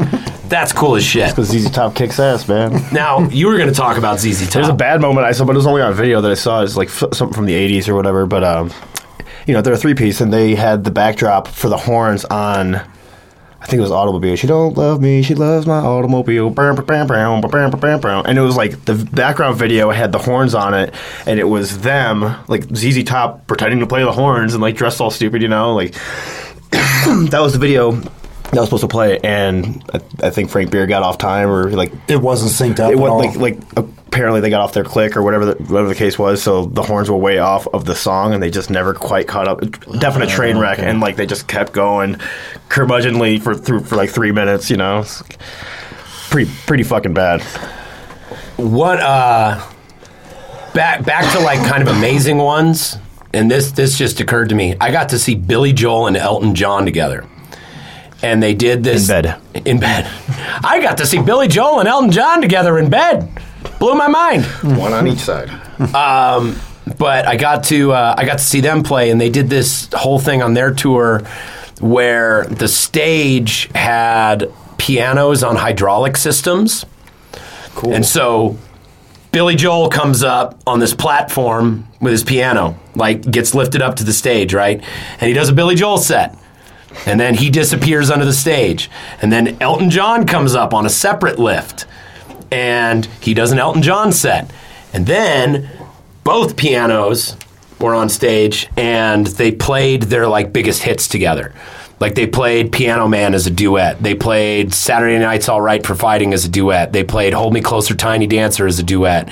Um, and by the way, Billy Joel, if you ever get the chance, is one of the best live concerts you'll ever see in your life. If you that. if you like Billy Joel, this is one of the best concerts you'll ever see. And there's not like there's visual components, like he has like LED project or he has projection screens and LEDs and really good lighting rig and he has a great band. But really what Billy Joel brings to the table is he's he's this old school New York entertainer. So he's got a lot of great jokes, and he's he, it sounds like you know you cut up uncle, you know. He's ah, I'm just full of jokes, you know. like he's like, um, like he's like like we're doing this performance in the round, you know, and I'm kind of my hair's falling out, and and so those of you in the front you get face, and those of you in the back you get head. or he goes like, or he'll like, he'll be like, Billy Joel couldn't be here tonight. I'm Billy Joel's father. Ah, you know, he's like old guy and shit like like he's just a he's a good kind of cheeky entertainer. Like he knows he knows how to work a room. He knows how to be like charismatic and whatnot. So let's talk about some of the some of our friends bands some of the people that are more in the underground and some of the awesome things that we've seen them do some of the hilarious and bad things that we've seen other bands on the road do uh, who are doing it without the giant production budgets um, first thing that comes to my mind is broloaf Broloaf with the Britney Spears head mics. oh no no no broloaf Oh was no, Broloaf in uh, Phoenix. phoenix yeah Yeah, yeah. Dude No, that band's awesome. that band is rad was cool as hell. so What so was that band called? Oh, no shame is who you're thinking about. We're going to talk about them. I've got them on the list. Good. I've got them on the list. We'll talk about that. So, a really good example of of you know kind of high production value, really great showmanship that we've seen is this band in Phoenix, Arizona called Broloaf, and Broloaf is kind of like if Gwar was frat boys instead of aliens. Like Kinda. they Yeah. they all dress up like frat boy party guys, and they're wearing like Hawaiian shirts and sunglasses and like we played the toga like, party. uh, Say, oh yeah, yeah, oh yeah, we did. We played their toga party. They have an annual toga party every year, and it's this huge event. They have like a big step and repeat background uh, screen that you can step in front of and take your picture, and they have somebody DJing in that room, and and they have beer specials, and it's this huge event. Wasn't all the background stuff like tap out logos, but it said Broloaf in it? Yeah, yeah. Their logo, their logo is a tap out logo that says Brolo, and all their songs are like they're almost like Pit Boss 2000 style hardcore songs, but they're all about like kicking ass at sports and getting wasted at parties and like like just bro shit. And they they do like this segment in their show. Yeah, they're joking about it the whole time, clearly. Oh, dude, you meet them off stage and they're like these hilarious, awesome, like they're all like hardcore dudes. Yeah, yeah. Like some of them are straight edge guys, from what I understand. But they just like to be be all broy and but they they spray they spray the crowd with beer, and they uh, they have like little skits that they do on stage. Like They they, had a cheerleaders? yeah, they have cheerleaders. They had the skit where they had the fucking guy come out, and uh, our friend uh, Danny from Phoenix, from the Turbo Jugend in Phoenix. She does this thing where she comes out and she's got like the fake belly and she's pregnant. Yeah. And she goes up to like the captain of the football team. She's like, "I'm pregnant and I'm having your, uh, I'm having your baby," and he's like, "No!" and then, uh, like, like his, uh, and then the coach comes out. It's like, "Son, you threw it all away," and they have this song called like "You Blew It" or "You Fucked Up" or something like that, and it's all about like. You, you had it all in your hand and you got this chick pregnant and now it's over. And they have this song. They have like all these like they have they have these they have all these party anthems and one of the things that they do in the show is they take um, they take a giant box full of ping pong balls like they have a song about playing beer pong and they just like shower the crowd with ping pong balls just fucking like super fun show That's a good one. yeah that was a really good one um, Flex Bronco has a really good one. Flex Bronco has a great live show and their whole thing is is what they They control the lights themselves. They do their own light show. Yep. They have they have lights. That's pretty much what it is. They have lights that are uh, they wired up inside of crates, like remember. milk crates. Like they have like milk crates that are are um, fused together, and they have uh, like can lights inside the crates, and then those lights are wired to doorbell switches that they keep next to their pedal boards. Right. So while they're playing and switching their other pedals, they can change lights and they can they can flash the crowd with lights. That's something like that was one of the things that I was most impressed with when we first met those guys. Yeah. What else? What are some of the things that you've seen? The Beer Nuts put on a good show. Yeah, Beer Nuts, uh, St. Patrick's Day, Chicago. That's a What did they do? I didn't get to go to that Nothing. show. Well, you can't remember, right? exactly. Exactly. I mean, you really have to like drinking. Yeah. Um, Yeah. It's kind of like Murphy's Law. Murphy's Law does a lot of that stuff. uh, yeah, but More focused on beer. More yeah. extreme. There's like you know keg girls that are dressed like the St. Pauli girls, kind of. Yeah. Right. And they're just handing out, you know, beer the entire time. Um, I got on top of the pile near the mic, you know, and uh, I got Maker's Mark poured all over my face and head and eyes. Right. And, Burns like a son of a bitch. Yeah, and that's about all I remember. But yeah, great, great concert. Yeah, yeah. And they're all dressed up for St. Patty's, you know, and like Well, and Murphy's Murphy's Law would do the similar thing, not to quite a, I guess, a cartoonish degree that the beer nuts do, but Murphy's Law, you know, Jimmy throws beers out into the Yeah. crowd and has the bottle of Jägermeister and The Beer Nuts do it more. You know they have a lot of crowd interaction stuff like the you know the cavity creeps and the the the like like the really catchy sing along choruses and shit like that. Um, that's big. What's how about you, Logan? remember uh, Endangered Feces? Oh, Endangered yeah, Feces yeah, yeah. was awesome. Remember that band? Yeah. No. They they had um, they had just like packs and packs and packs of toilet paper. Like huge boxes of like Costco like like in like industrial grade toilet paper. Like the bar toilet paper. uh, no, it's just like regular. Yeah, they're house regular, toilet 'cause paper. you can chuck And 'em as soon as they Uh-uh. started Yeah. playing, they had like people like their crew just chucking rolls of toilet paper all over this venue. Like Oh, We're talking just like, two or three hundred rolls of toilet paper. I bet the venue loved it. in a bar that holds like They 150 people. You know, The, what the, I mean? it, it was it was at Molly Bloom's in Long Island. Yep. Oh. And uh, they story. they would do they would do like kind of their talking. their yearly show. You know what I mean? Where they would come out and They only destroy play a once a place with year? toy- They they played very rarely, from what I understand, because even back then they were older guys. Like when we met Endangered Feces, it was probably 15 years ago, because it would have been before we even met you. Yeah. And um, and uh, they were i want to say that they were guys in their their 40s at that point so they just they were kind of family guys and didn't really get out to play much Yeah.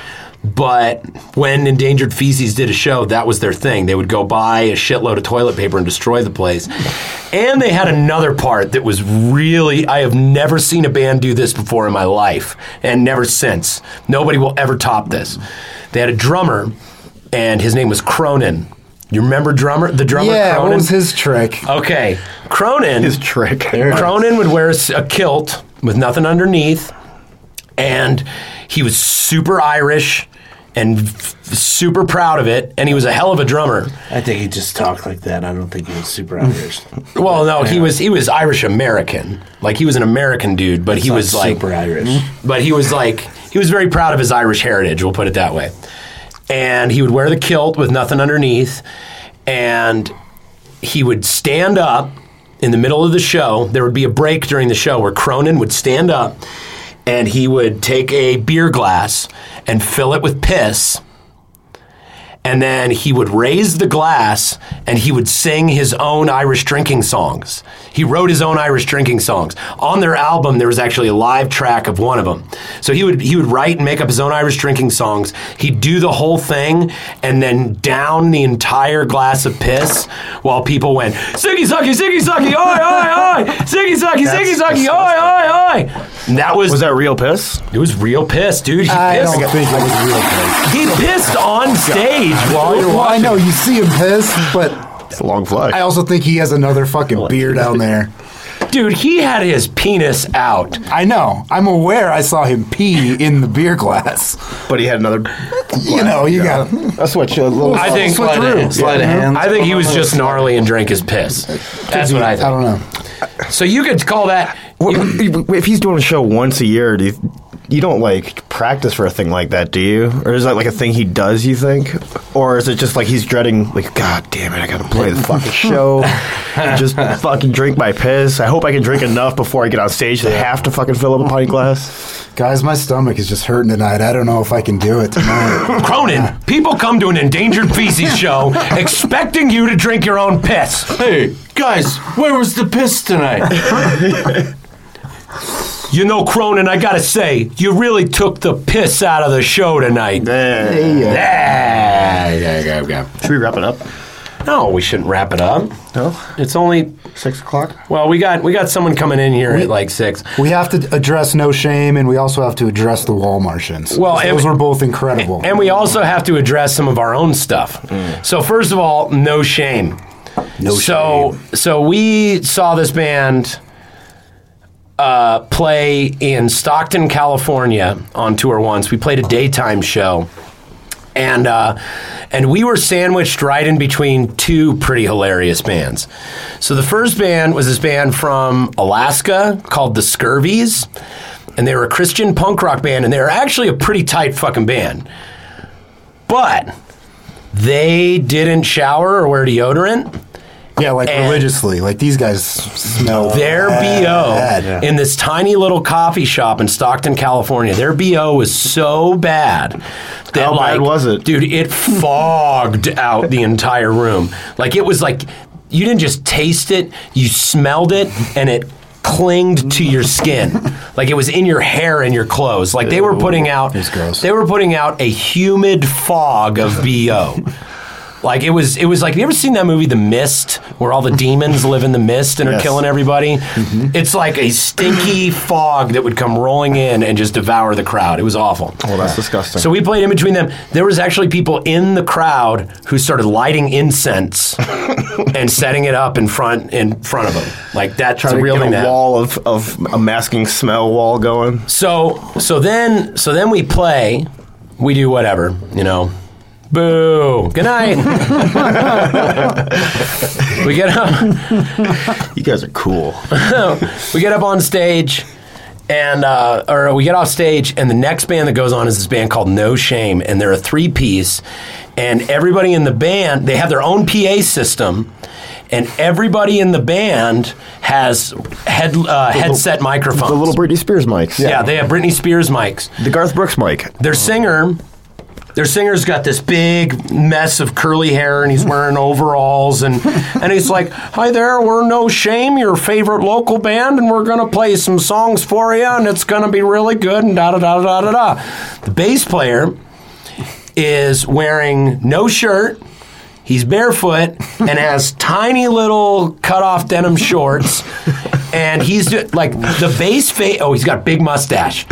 Big mustache. Um, he's like doing like all the terrible bass faces and bass moves that you're imagining right now. Like, The mustache. you know, he's like, you know, got his duck lips out and he's doing the nod and like dancing around and doing ballet and shit while he's playing, getting in people's faces and like, oh, yeah, yeah, you like that?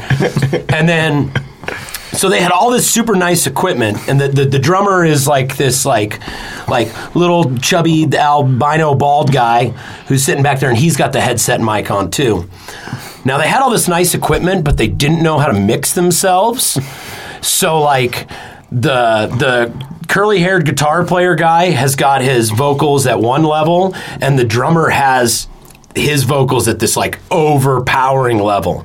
And the guitar guy is the singing guy and he sings and the drummer is the I'm the yelly growly guy and I go like this. So it's like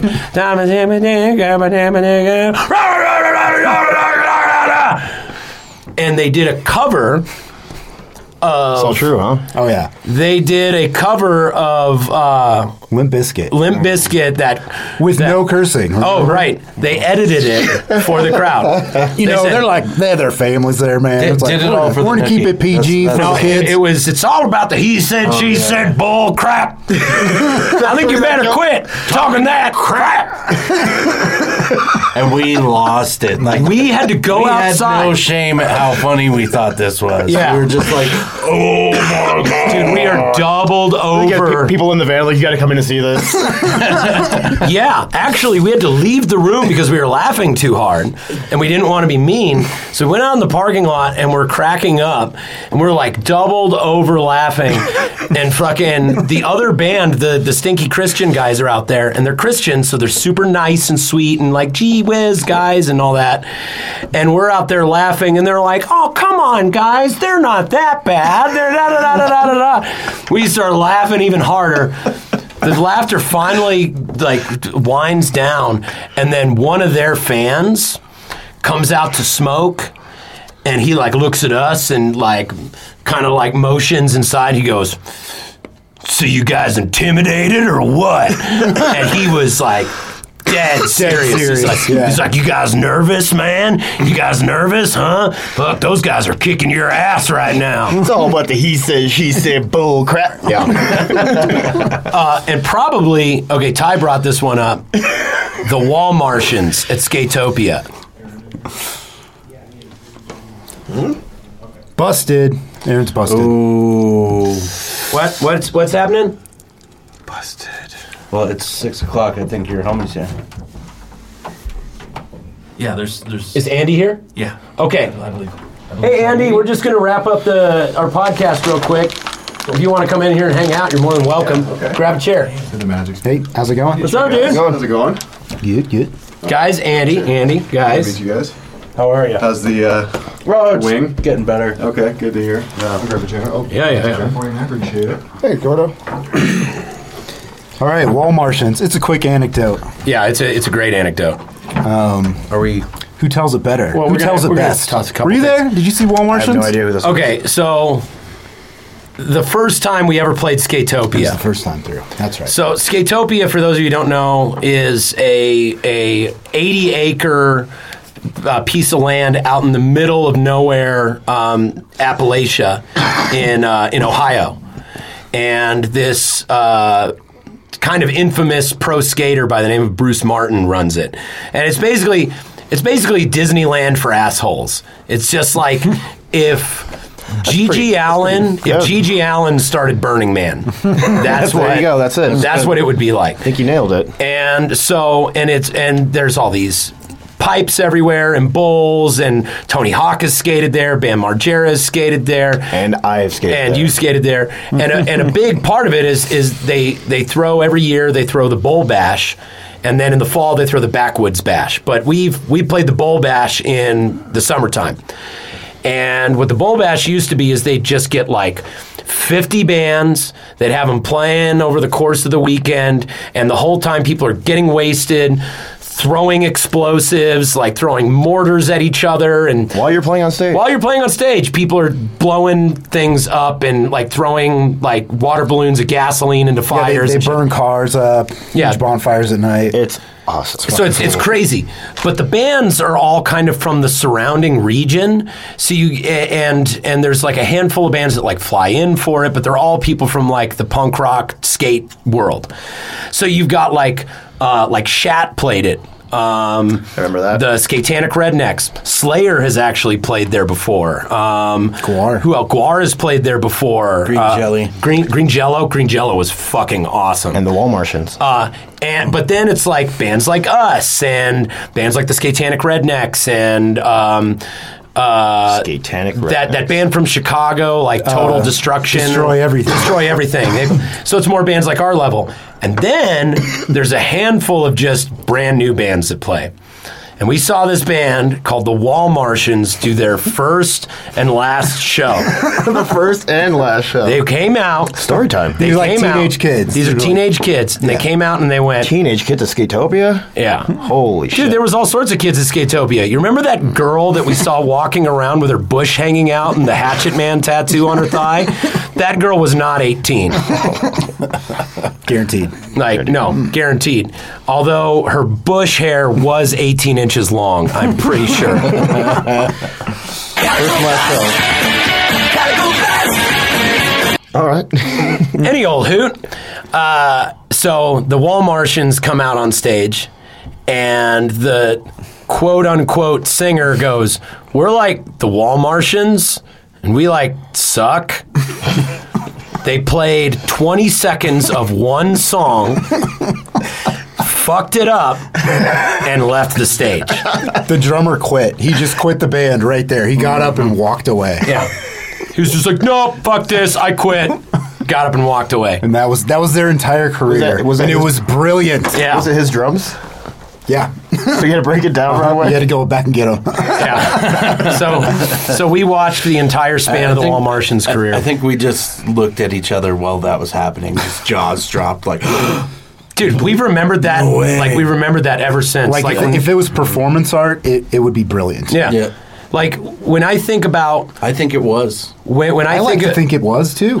It was performance art. when I think of like the top five experiences that we had at Skatopia, the Wal-Martians are definitely a big part of it. Like, like if I like if we're talking about remember this, remember that, remember that, the Wal-Martians are easily in the top five first memories that I have. Cool. Well, Well, that's that. I, I think I think we ran out of time and didn't get to get into any of um, any of the the stuff from our career in particular.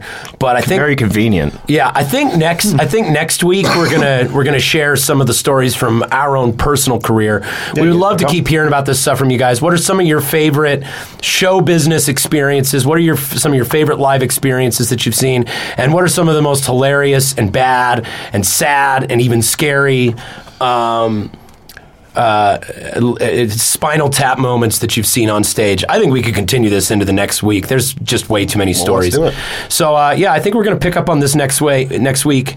In the meantime, uh, we're going to close out the show with a one for the homies shout out to Gordo. Pick something on the fly.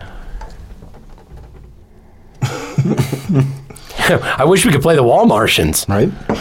It'd be quick. Or you know what? Let's let's give a shout out since we've been talking about Skatopia. Let's do our one for the homies shout out to some good friends of ours, um, and our uh, most particularly our buddy Dave Rule.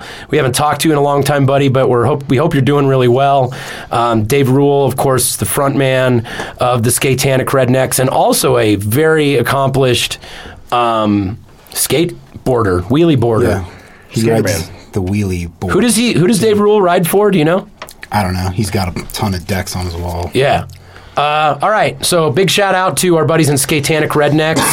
Thanks for listening to the motherfucking podcast. I'm Aaron. I'm Tony Tyrell.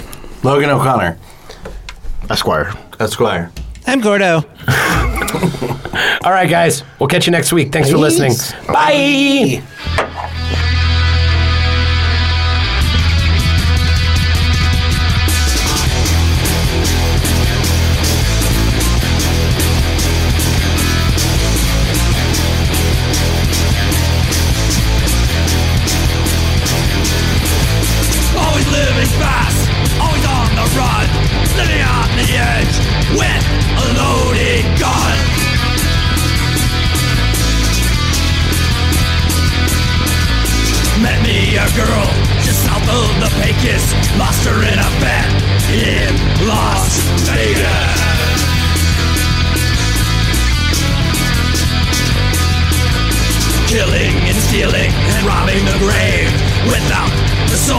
you cannot be saved.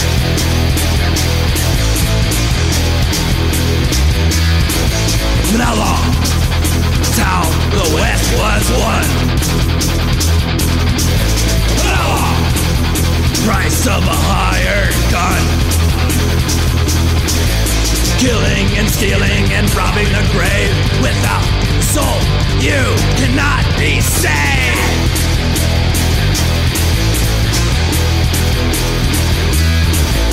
But? Town the West was won. How? Price of a hired gun.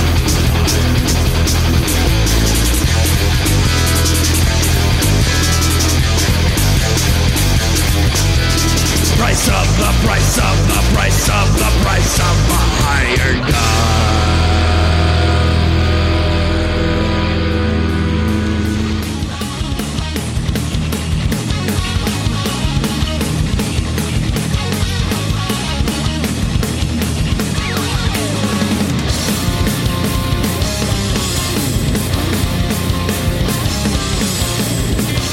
You're listening to a Mutiny Transmission. You can find more podcasts, videos, books, comics, and records online at mutinyinfocafe.com. Or just stop in the store in Denver and have a coffee sometime.